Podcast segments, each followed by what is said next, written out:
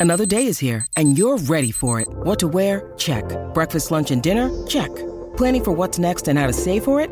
That's where Bank of America can help. For your financial to-dos, Bank of America has experts ready to help get you closer to your goals. Get started at one of our local financial centers or 24-7 in our mobile banking app. Find a location near you at bankofamerica.com slash talk to us.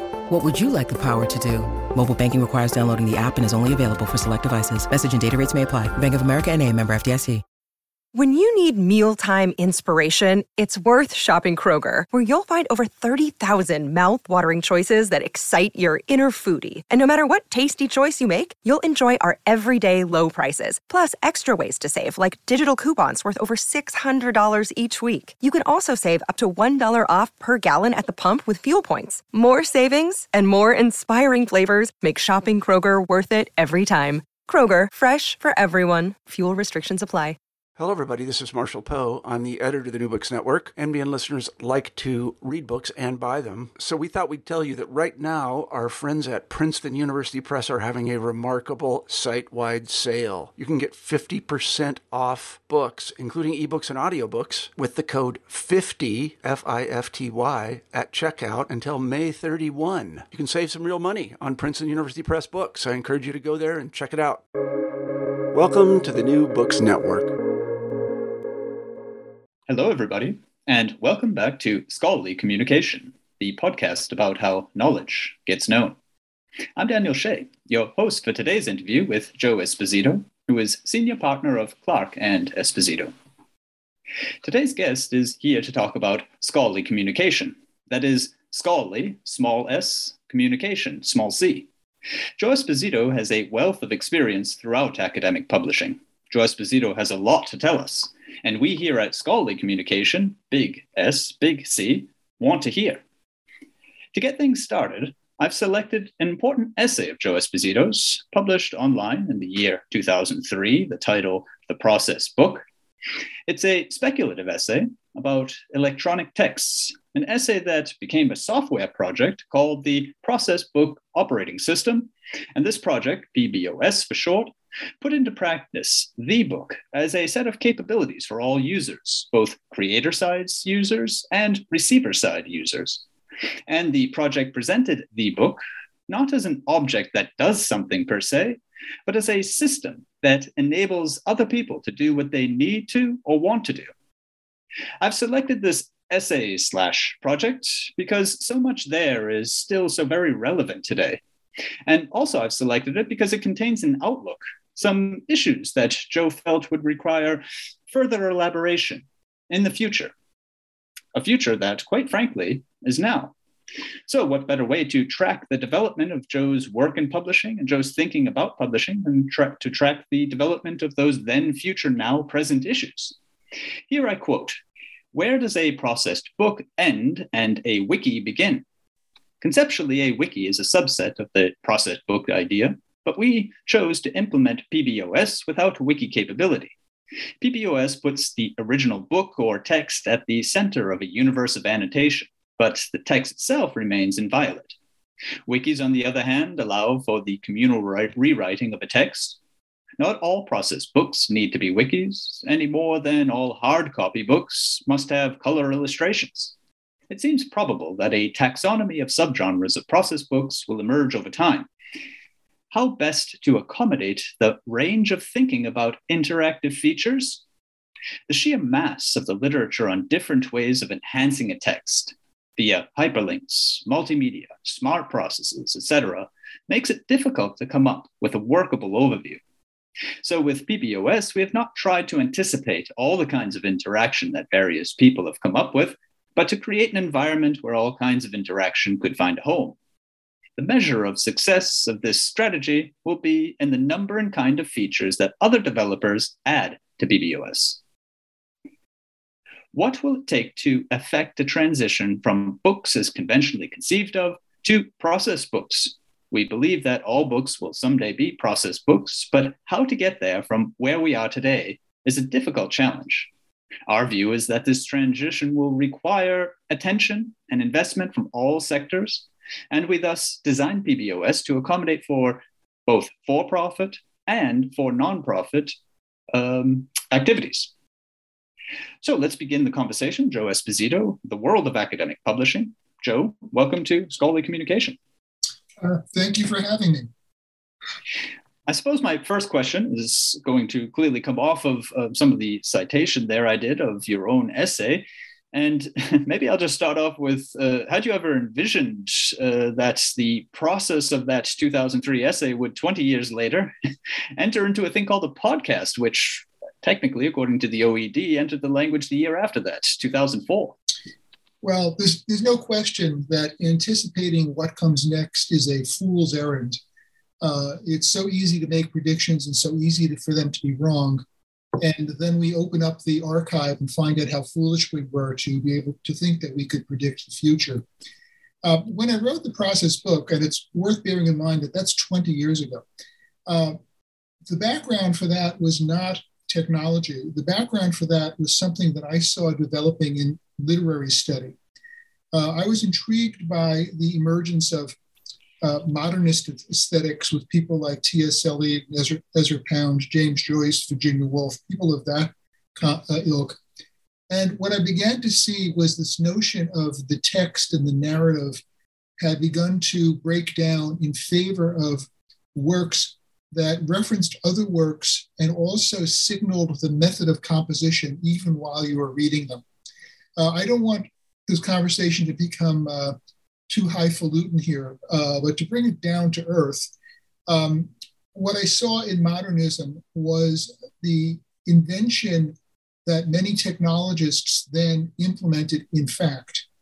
Uh, and that is what the process book is about. It is not about technology, it is about how texts emerge through long cultural processes, which may be independent of the technologies we use at any given time. Uh, so to just cite one example, uh, anybody who's ever read the poetry of Ezra Pound is familiar with the fact that uh, there are all of these references to other poems, and you struggle to try to make sense of what's going on because you may not have read the other poems. Uh, this is a common problem that is not restricted to arty uh, poetry or books, or for that matter, movies. Um, however, with the hyperlink, you have the potential for identifying every one of those earlier references and build them right into your text.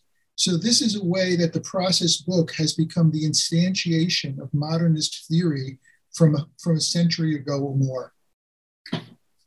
That's a really interesting source of inspiration for, for that idea. And, and it's quite clear from the essay, um, which uh, I would encourage uh, listeners to go out and read for themselves. It's quite clear that this was not a technology project, that, that, that the project really came afterwards uh, when you were approached. Um, but the ideas in it are important to technology and important to what's going on also in academic publishing now. Um, one of the things that you you broach there and, and, and your explanation of the origin of the idea is, is an idea that's also brought up in uh, John Thompson's book, Book Wars, The Digital Revolution in Publishing. He talks about the difference between a form and a format. And he goes into, for instance, the evolution of the ebook. And very few people saw that this was a new format to redo the book, to do something that was not even book like and most people just saw it as a way of digitalizing what they were already doing. So that would be the form, whereas the format is to revolutionize the book, to call it something else even. Are these are these two categories something that you can think and apply to what's going on in academic publishing? Uh, yes, um, I think that the notion of form and format is absolutely essential, and we should listen very seriously uh, to what John had to say about that. Um, I think that when you look at the practical matter of, of how books are published today, or how texts are published today, you find that, that people fall into two groups. And I'm not suggesting that either group is uh, dominant or is going to uh, lead the way in the future or is uh, uh has more influence than the other. But there are two groups. One is we have a traditional setup, and the question is how can you use digital technology in a way that allows that traditional setup to endure and prosper. And the other is let's overthrow the traditional setup. Let's get rid of all of these things and start anew with a fresh sheet of paper, if you uh, forgive an old fashioned metaphor.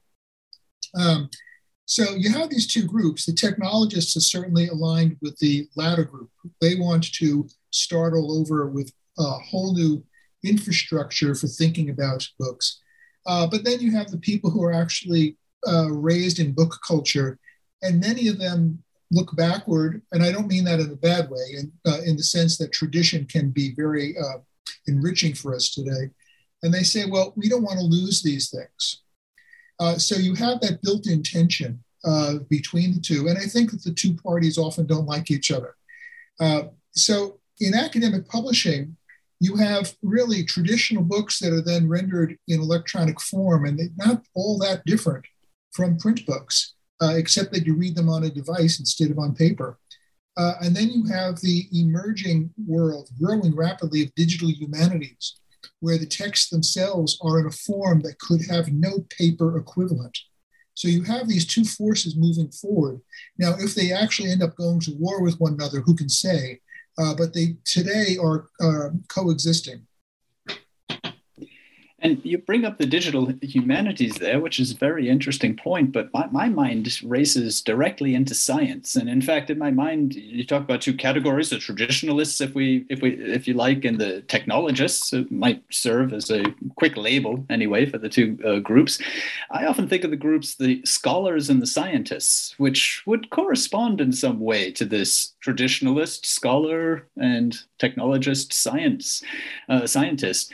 And some of that comes again. We don't need the technology somehow to understand the mentalities involved here. This this brings me back again to your essay, uh, the processed book. Um, essentially, if you look at what scholarship is, it's it's always language bound, and it has its traditional forms. People are interested in publishing a book as a book. That is their publication and they still talk about things inside of the book like pacing and bringing the reader along and developing the idea or the story.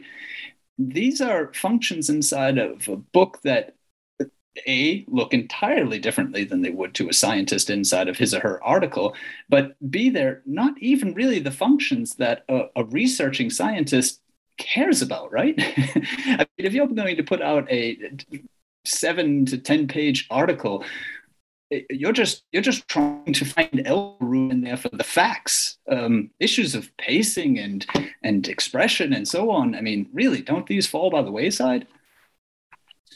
I think that there's a fundamental difference between a 7 to 15 page article and a 300 to 400 page book. Um, and uh, they will definitely have different ways that they operate but i would not say it's a question of scientists on one side and humanists on the other uh, there may be a, spectrum where more people in the sciences think in terms of short takes or brief articles, and more people in the humanities think in terms of longer takes and, and book length works. Uh, but I don't think that, that that has to do with the nature of the discipline so much as it has to do with the requirements of the communication itself. Uh, a scientist may be working in the laboratory and has a goal of capturing what has happened in the laboratory, exposing the methodology, and publishing the findings. That can frequently take place in a short article.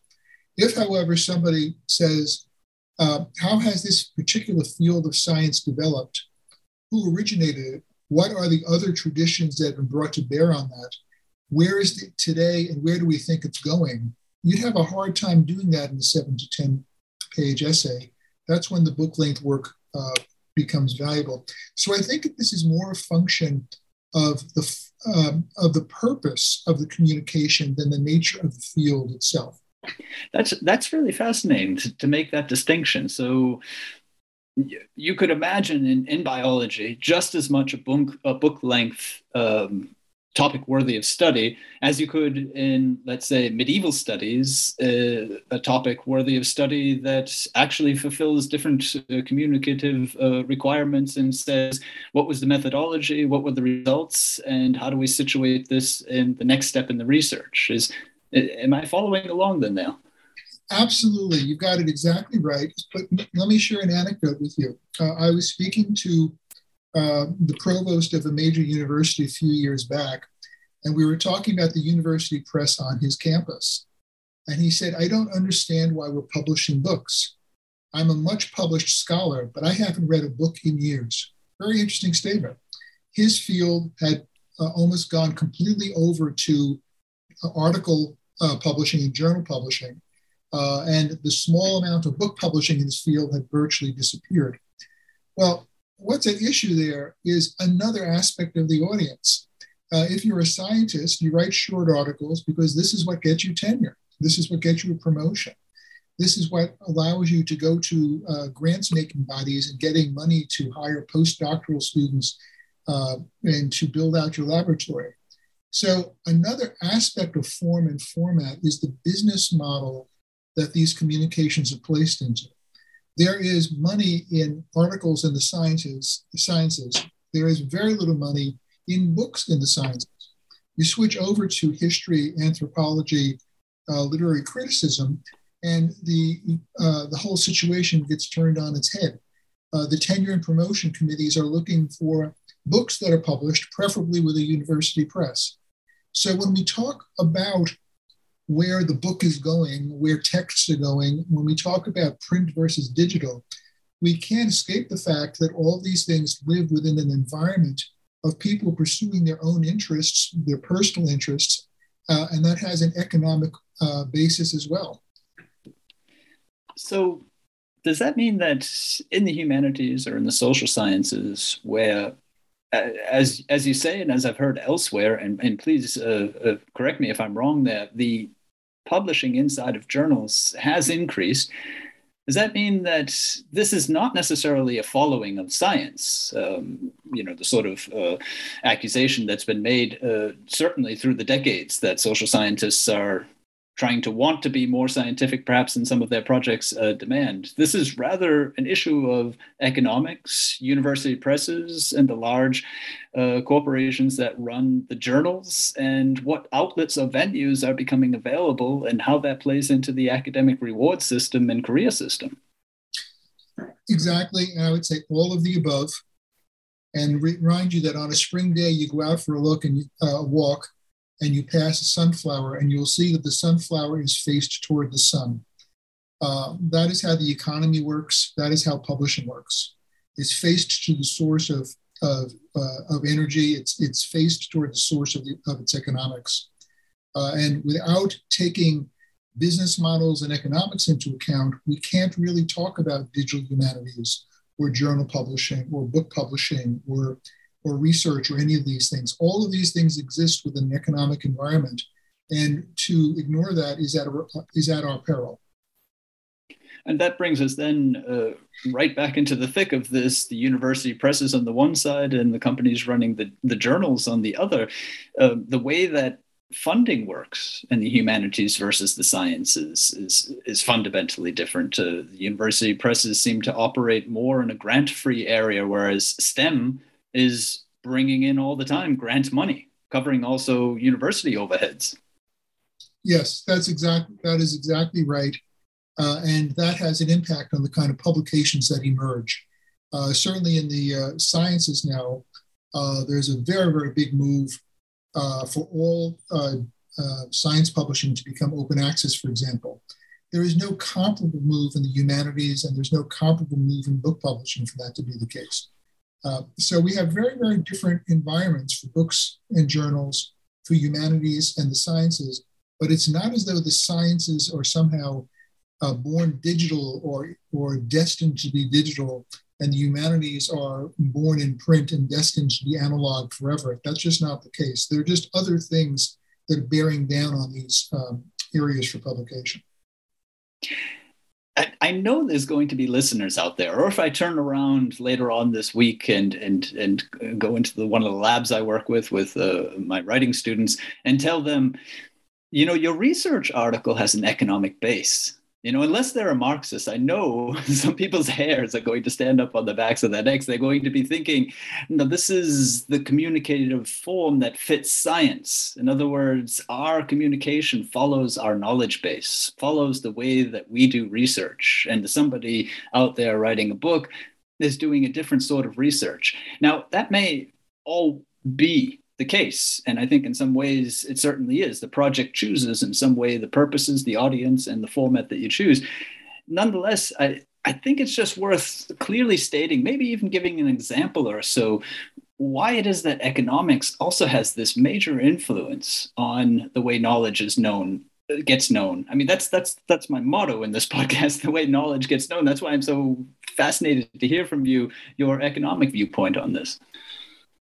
Well, um, those who try to overlook that or ignore that or resent the fact that economics is a factor, um, they're welcome to do that. Um, there's nothing, uh, there's no reason to say that everybody must understand everything about what they do. Um, there is a, an aphorism that I particularly enjoy, and it is that no one in the world knows how to make a pencil. And when you think about that, uh, you immediately say, how is it possible that no one knows how to make a pencil? There are pencils everywhere. Uh, we can, you know, we buy them two dozen at a time at the local office product store. Um, why can we say that no one can make a pencil? But of course, what it means is that the number of steps that go into making the pencil are uh, so many in number, so complex in their range, so complex in their kind, that no one person knows everything. No one knows how to mine the graphite, to refine the graphite, uh, to grow the tree, chop down the tree, to uh, uh, get the little pieces of wood into the right shape, to get the graphite into the little tube, uh, to affix the eraser at the end, uh, which brings up the question of where does the rubber for the eraser come from? Uh, no one person knows all of that. And when a scientist says or a humanist says, I don't think about the money at all. I don't think about the economic environment. I don't think about those incentives. I'm just pursuing our research. The answer is, and go do that. That's your job.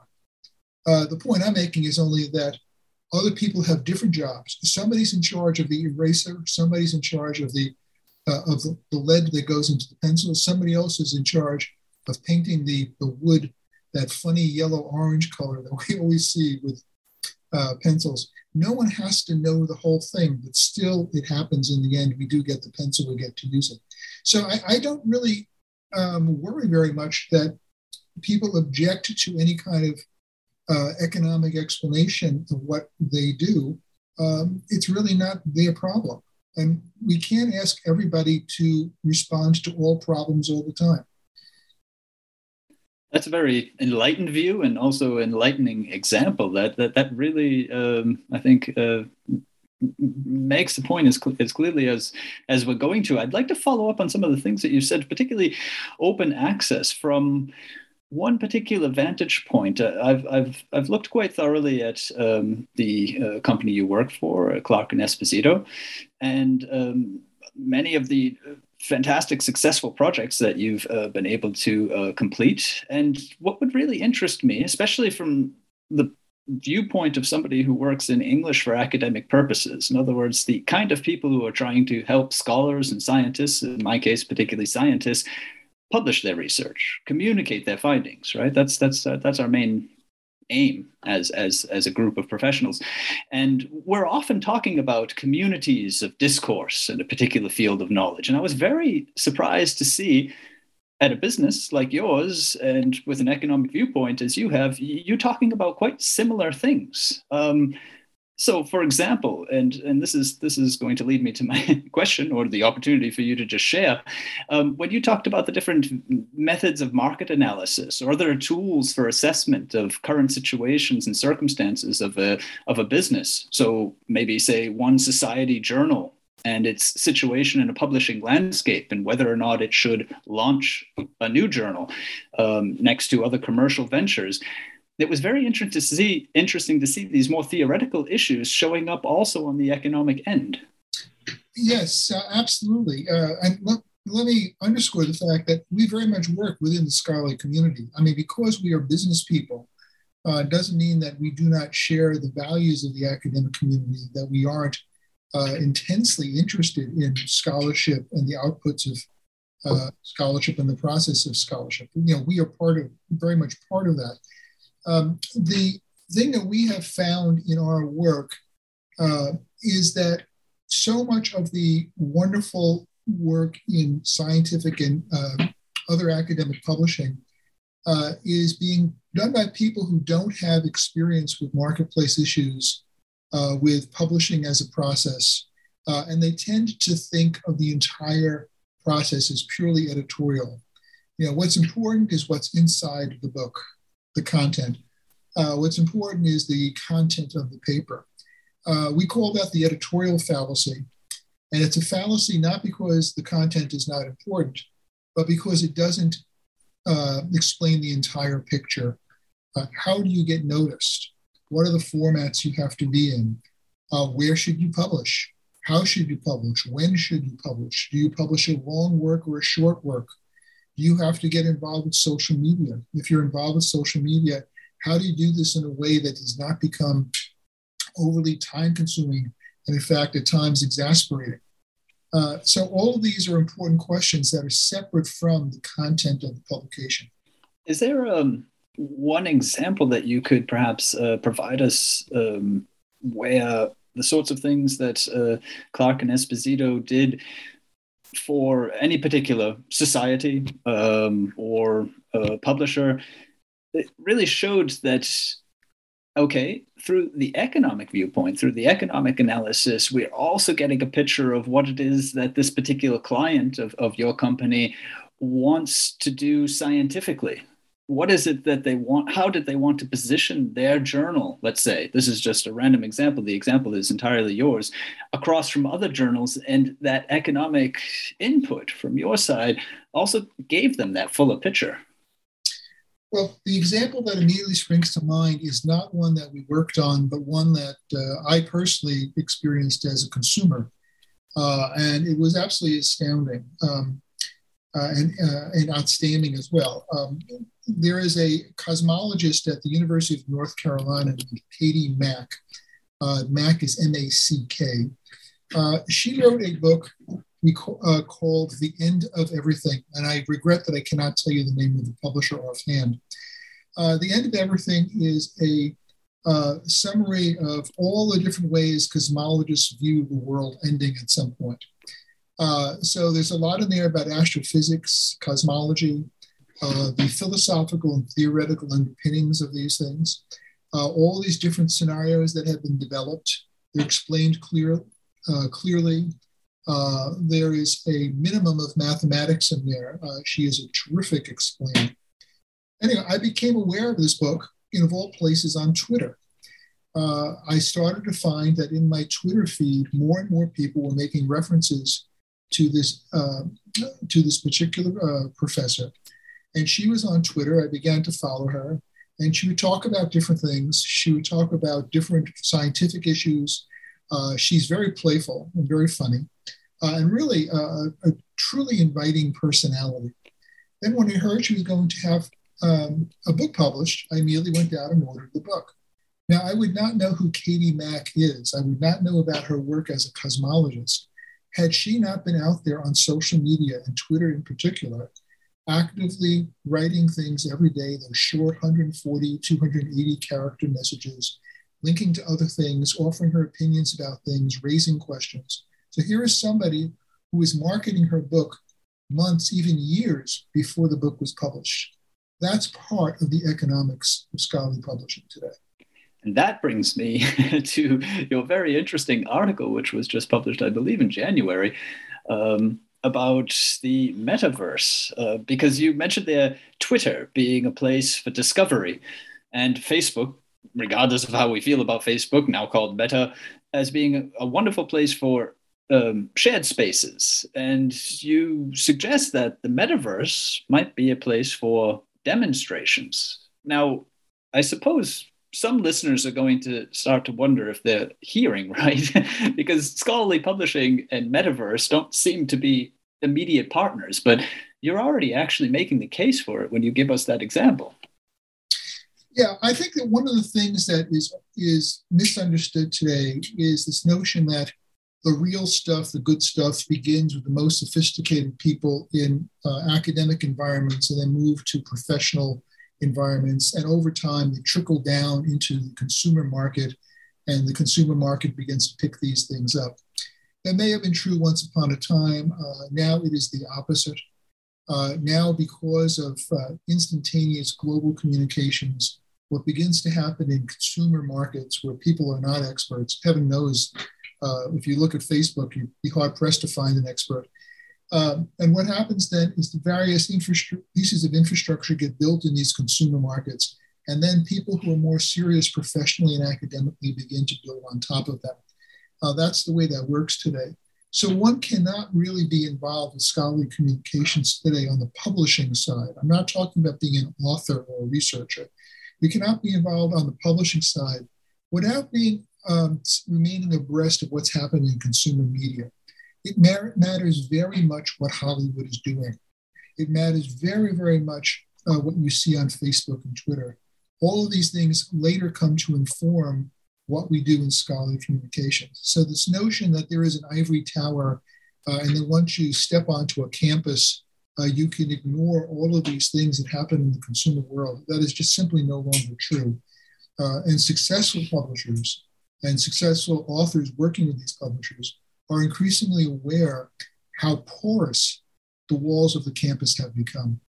You provide a wonderful illustration of this in the article by talking about in the New York Times being inspired to think outside the box in relation to the metaverse, not in the op ed page, not somewhere else where people would be looking for the big ideas, but in the fashion section, where a virtual wedding celebration was the thing that got you thinking, yeah, okay, this is how the consumer market is going to start to trickle into academic research.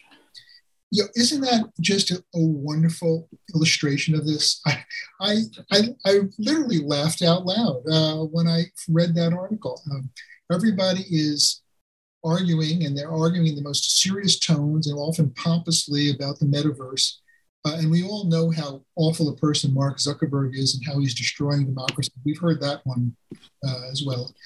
Um, and uh, then you find somebody who is completely ignoring this whole conversation of, of significant social consequence, the future of democracy, the nature of communication, what is truth, in the online world. All of these very, very serious uh, topics. And they simply uh, decide to do some wedding planning. And the fact is that in all of our lives, uh, when we stop thinking about the very serious concerns we have professionally, all of us are involved with going to uh, uh, weddings and unfortunately funerals. Uh, but we go out, we meet people in restaurants and bars, we chat in the corridors and so forth uh, this is very much part of our lives as well. And what we're going to be seeing more and more of is the so called metaverse, and by which I mean uh, augmented reality and virtual reality uh, capabilities, are going to become more and more widespread in our day to day lives. And then people will learn to adapt, um, uh, adapt them for professional uses. So the example that immediately comes to mind is, uh, you know, what happens if um, you have to teach a young doctor uh, a new technique of surgery. You simply bring somebody in off the street and say, open them up and uh, go at it. Or are you going to say, well, maybe we can do this with simulations? Maybe we can begin training our doctors for surgery uh, by having virtual uh, environments where they can do these uh, do this training, so that before they actually begin to work with a live patient, they have some idea of the issues they're going to be dealing with maybe virtual reality, maybe the metaverse is going to train the physician uh, who uh, performs an operation on you or, or your children and saves a life. So rather than just dismiss all of this stuff because Mark Zuckerberg likes it, is just silly. You you bring that sobering light into uh, the whole question when you you just point blank ask, yeah, what are the properties of the metaverse? What does it do? What can it do? So there's this view of it as a tool, and what are people using it for, and what could it be used for? And you offer there a, a fantastic illustration of how it could be used to, to everyone's benefit. The other quote there that I really like, and this brings me back to this sort of controversy, controversial bit of our whole conversation so far, certainly for many scientists and scholars, I would imagine. You say, we all work together unknowingly, making things better, faster, cheaper. Now, if I'm reading that right, that seems to encapsulate some of what you've said about this consumer market trickling into the academic research side, or if I may extend that, the requirements of communication having their effects on the nature of a discipline. Does that same logical connections in your mind?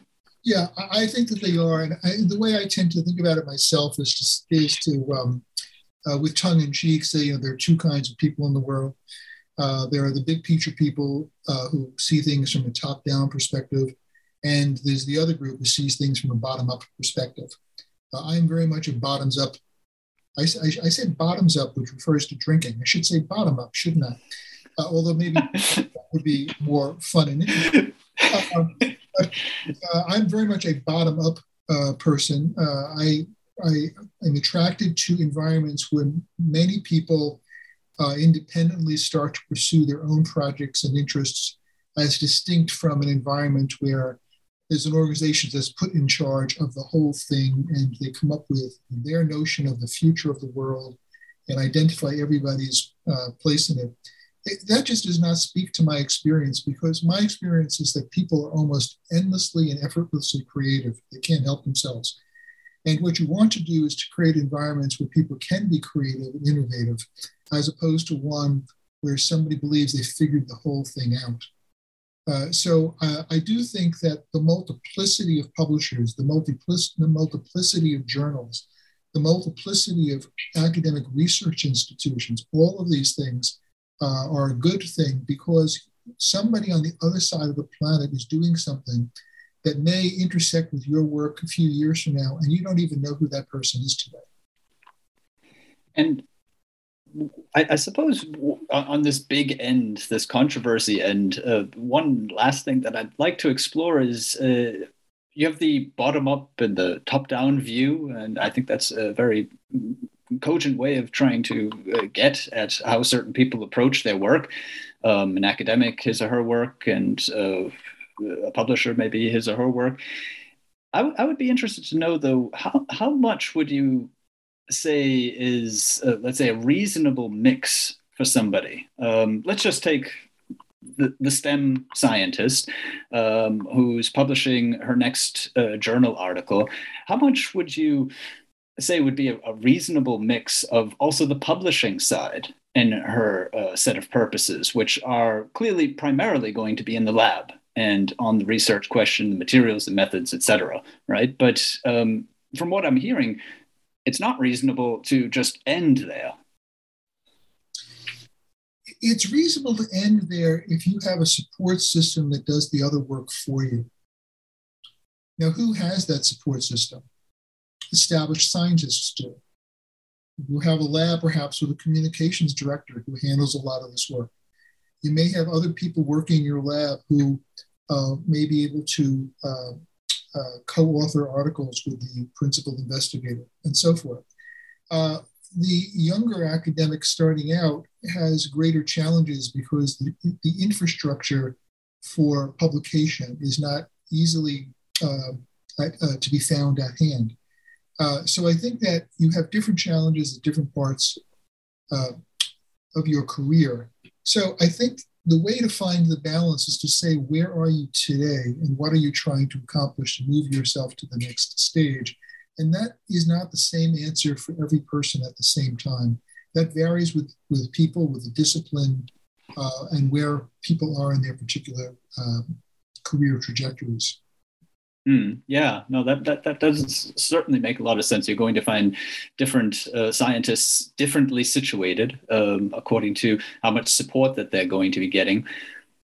And yet, as in English for academic purposes, professional, as I mentioned earlier, we think all the time about communication. And the support network that you've just talked about would make me think of one or two one of two options or again a mix which very often occurs either you get into the lab a communication professional, and I'm talking about the sort who can really be, as a non scientist, writing the article with you to its best rhetorical um, purpose because that person knows the outside, the other side, the market side, the publishing side, and the language side. Or you get people being trained in that, the scientists themselves. And then the English for academic purposes professional steps back and just leaves them to it. Just as at some point the professor in biology steps back and leaves his or her last class of students to the actual lab work. And then again, as I said, perhaps some mix. Yes, uh, I think all that is true, but I would be hard pressed to tell you where you should draw the line and how you would advise any individual about that. The only uh, wise words that I personally have ever heard about this is that the key to being getting published is to write all the time.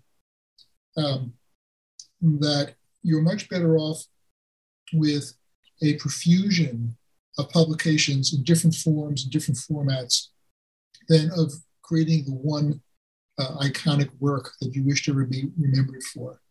Uh, so productivity is a very, very big part of this. Uh, I know that um, one of the things that uh, trade book editors look for all the time, and obviously this is a different part of the publishing world, but trade book editors in, in assessing an author uh, like to see how many other things the author has written and how long it takes them to get things done. They value productivity. What they don't want is to sign the contract for the book that never comes in. So for the author to be showing a constant stream of publications, you know, blog posts, magazine articles, short stories, novels, whatever it happens to be, is something then that gets the attention of people who do have the means uh, to move things forward. In a university environment, one of the challenges to try to get the attention of the university wide communications people. And a good way to do this, of course, is to court them. A good way to do this is to be very prolific in one's publications. That's wonderful to hear that this is one of the sort of mantras I have in, in, in, my teaching is to write regularly and to hear from the economic side, the publishing side that you would probably pass on much the same advice is, is certainly heartening. Um, I did mention open access, um, and we haven't quite got around to that. Um, what, one one story on the uh, Clarke and Esposito site, uh, site that sort of caught my attention was uh, repeated uh, interest in the uh, open access mandates that uh, come down on uh, journals. Uh, one of them is the transformative agreements, for instance, that are widespread here in Europe, where I am and uh, what it is that journals then need to do to be able to comply uh, with these particular mandates. Well, that is uh, the topic of the moment? Uh, yeah, as open access increases, a lot of the small scholarly societies are ill equipped to deal with some of these questions. It's not unusual that you have a scholarly society that has a single journal and a total publishing staff of one person. Uh, and suddenly uh, you have to get on top of all these issues of regulatory compliance uh, for your parent university, uh, for the United States, if it's a federal grant, uh, for Europe, and all the different regulatory issues that you have in Europe, and so on. How do these small publishers do that? That's actually when uh, I'm, I'm, about to make what's going to sound like a pitch for our company. So I, I apologize in advance but that's when people reach outside, and they reach outside either to consultants or they often reach outside by making arrangements with the larger publishers and ask the larger publishers uh, to handle this for them. Uh, that's called a licensing agreement, and that is one of the things that keeps us most active right now. Uh, it is very hard to stay on top of all of this. And uh, indeed, during the course of the week, as I look at the messages in our internal Teams account, all these questions about the new regulatory requirements are always uh, uh, at the very uh, front of the queue uh, because there are so many of these things and the requirements becoming more and more complex. Here again, it's not just one set of rules, and there's no single thing you can say to a society publisher, a society academic publisher. Uh, you can't because the rules are different in the United States and Canada and in Europe. Uh, they vary by field. Uh, there are sometimes rules imposed by specific granting bodies. So there's no easy answer to this, and the complexity is growing at a very, very fast clip. It's so complex that um, the sorts of journals that people would just sort of line up next to each other nature, cell, science they're facing these things also in very different ways. Um, I'm certainly going to provide a link at the bottom of uh, this interview for people interested to something called The Brief, which is a very informative uh, newsletter that you can get from um, Clarke and Esposito. And there I read about um, what is happening with the Plan S and transformative journal programs as it affects uh, the um, American Association of the Advancement of Sciences, which, of course, the flagship journal of is Science. Um, I'm not sure if this was your story or your remit, but uh, could you perhaps uh, explore that uh, difference even at this level of the high impact journals? Yeah, yes. Well, first, uh, that's not a piece that I wrote uh, my, myself. And, and, indeed, my partner, Michael Clarke, is the real expert uh, on these particular issues. He, he's taken upon himself to master all of these issues for journal publishers. Um, but the, the issue that some of the most prestigious publications have uh, certainly is not in getting authors who are willing to publish uh, with them. In fact, the problem they have is too many authors want to publish with them. They're just overwhelmed with submissions. Uh, the problem they have is that increasingly the submissions to these journals are coming with requirements from the funding agencies behind the scientists' research. So the scientist submits something to a publication like uh, Science or the Journal of the American Chemical Society or Nature or the Lancet or the New England Journal of Medicine or any of the, uh, the small number of the top tier journals. And uh, uh then you discover that this article cannot get published unless it has a certain form of publication. And that typically means a specific open access Creative Commons license, which may not be in the best business interests of the publisher. So the publishers have the problem that if they don't find ways of working uh, with these various uh, requirements, some of the uh, of the authors are going to look elsewhere. Uh, so that is the competitive situation that they are now operating in, and it's not an easy one to resolve. Um, I would say if you step back from this question, what you see is that the funding agencies have essentially uh, without saying so, they say the opposite, but in fact, uh, they have really declared war on the scientific uh, societies. They don't like these scientific societies. They want to undermine the prerogatives of those societies, and they want to be the arbiters of the scientific process and scientific outputs. Meanwhile, the professional societies say, well, no, that's our job. It's our job to police the people who are working in the field.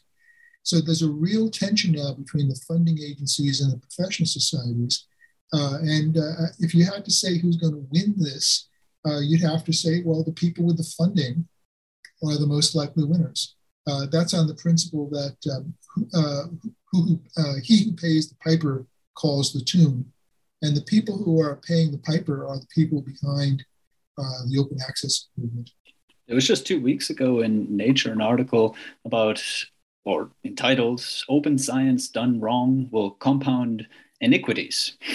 And there, the interest was in the fact that the article processing charges, these are what scientists pay in order to be able to um, then submit and see their, their work published, are perhaps becoming more expensive for people in, let's say, less elite or less central um, regions of the world, less elite uh, institutes or less central regions in the world, while the wealthy institutions and the wealthy regions are just better able to afford these. That, that's a very different issue than what you're bringing up. I'm sure it's still an issue, but the question that you're bringing up is even, I find, it goes closer to the core, closer to the bone of this, because I've spoken with people who run uh, journals for editors in chiefs of, of journals for um, societies, and they very do, much do see themselves as the uh, let's not just say the protectors of science. They certainly want the best science being put out there, but they see themselves in their domain as the experts.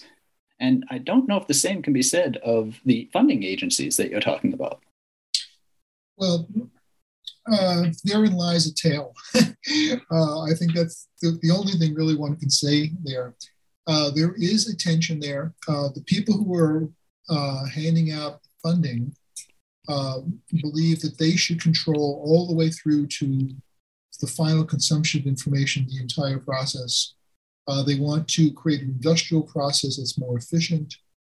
They want to have uh, fewer intermediaries. They do not believe the intermediaries, namely the publishers, add value. They feel that the publishers subtract value. Uh, so there's a built-in tension there, and I do not I do not see any obvious uh, resolution to that other than they will continue to battle this out, and authors are going to have to make some uh, very important career decisions about which way to go. Of course, the authors may not be given a choice. Uh, the authors may be under mandates, or which means they don't have a choice, or they make, may work at institutions that begin to mandate how and where authors can publish. So it's is this the worst thing that's ever happened for academic freedom? No, it is far from the worst thing that's ever happened from, uh, for academic freedom. But you are beginning to see the prerogatives of the researchers being undermined uh, very much by the institutions they work for and by the funding agencies that give them the money uh, to do the kind of work they want to do. Um, on that other issue you mentioned uh, about how um, the open science, open access movements tend to uh, increase uh, uh, some aspects that we would not care for. You used the word, I'm not sure, did you use the word iniquities or inequities? Uh, Sorry, in, in, inequities. I pronounce that. Yeah, not iniquities. Very, very different. Not evilness, but but just unequalness. Yes. Well, I do think that if they were increasing iniquities, it'd be a much more interesting uh, but uh, I, I, think that uh, they are increasing inequities, but they have always been there. So that's not new. But yes, they they are indeed uh, doing that. Um, if you're looking for the business model that has the widest um, contribution to the overall uh, financial underpinnings of scholarly communications, the best model is the subscription model because more people have to participate in it and pay for it. Uh, small libraries pay small amounts and big libraries pay big amounts. Um, and it distributes the cost of publication across the globe across all institutions. When you start to move to open access venues, the number of paying participants drops rapidly. It becomes very, very small. And as a consequence of that, the people who are paying the bills feel they have uh, a right to speak up and say how they want things to be done. So I, this is not going to go uh, away anytime soon. This very much makes me think of some of the wording in uh, David Crotty's um, latest um, contribution to the Scholarly Kitchen. Um, I'll just quote the, the sentence here because it really seems to be speaking directly to the, some of the problems that open access can actually uh, create. I quote, we live in a business environment and business organisms have had open access thrust upon them and have adapted accordingly. These are the optimized strategies that have emerged high quantity, low overhead publishing, and controlling the means of production for every other type of publishing. End quote. Yes. I, uh, David is both my editor of the Scholarly Kitchen and he's a colleague at Clarke and Esposito, and I have to say, I agree with him completely. One of uh, the other in the brief, uh, again, this this this newsletter of yours that that uh, jumps out at me. Uh, you've just said subscription, subscriptionization. Um, there's an article there about Pearson um, getting into the educational. Uh, is the edu- it is a major arm, in, of course, in educational publishing through subscriptionization. So people not buying textbooks, but subscribing to textbooks. Which I mean, if you had said in the 1990s, people would have thought you were absolutely crazy about about such an idea. But but but now it's happening. Um, why is it that we have that subscriptionization in one area, and yet in other areas we've got um, the authors paying uh, for the for the research? Uh, that's a fairly large question. Uh, let's bear in mind that the college textbook market is fundamentally di- different from the academic publishing market, by which I mean research for researchers.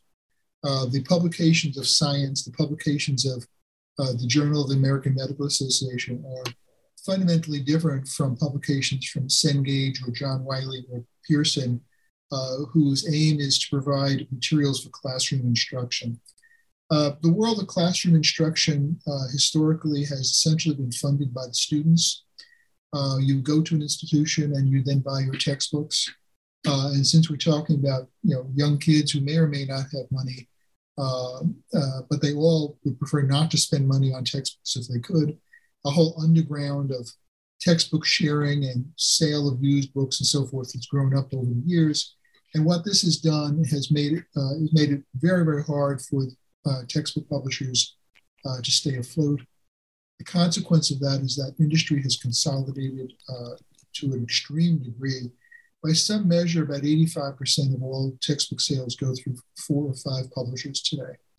Uh, that's an extraordinary bit of market cons- uh, consolidation.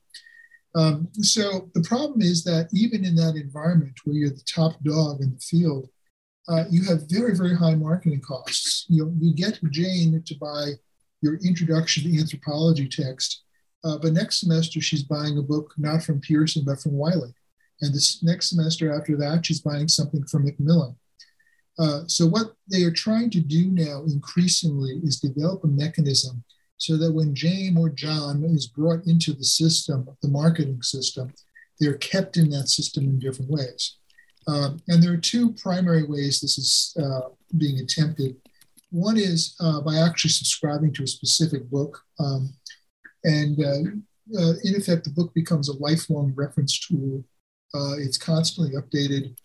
And in those constant updates, you stay abreast of the field. Uh, a good example of this is some of the McGraw Hill works, where they've essentially aggregated any number of textbooks and created a common search interface uh, new materials added to these uh, every year. Uh, Access Medicine is the one that immediately comes to mind. Uh, so you can subscribe to that, or a library can subscribe to that, and you can always have updated information, and you remain a customer from uh, uh, from Hill forever. The other way it's being done is is the Netflix model, where you take a whole library of textbooks and make them available for one low price. And the idea here is that if you get a student to purchase, excuse me, a subscription to your aggregation, like a Netflix subscription, you may uh, begin to discourage the student from wanting to take courses where other publishers' books are being used. Um, the wild card there is what are the uh, instructors saying? Are the instructions are the instructors saying we want you to use the Wiley calculus book, not the Pearson cal- calculus book? What happens if you have the Pearson subscription? Does that mean you have the wrong textbook?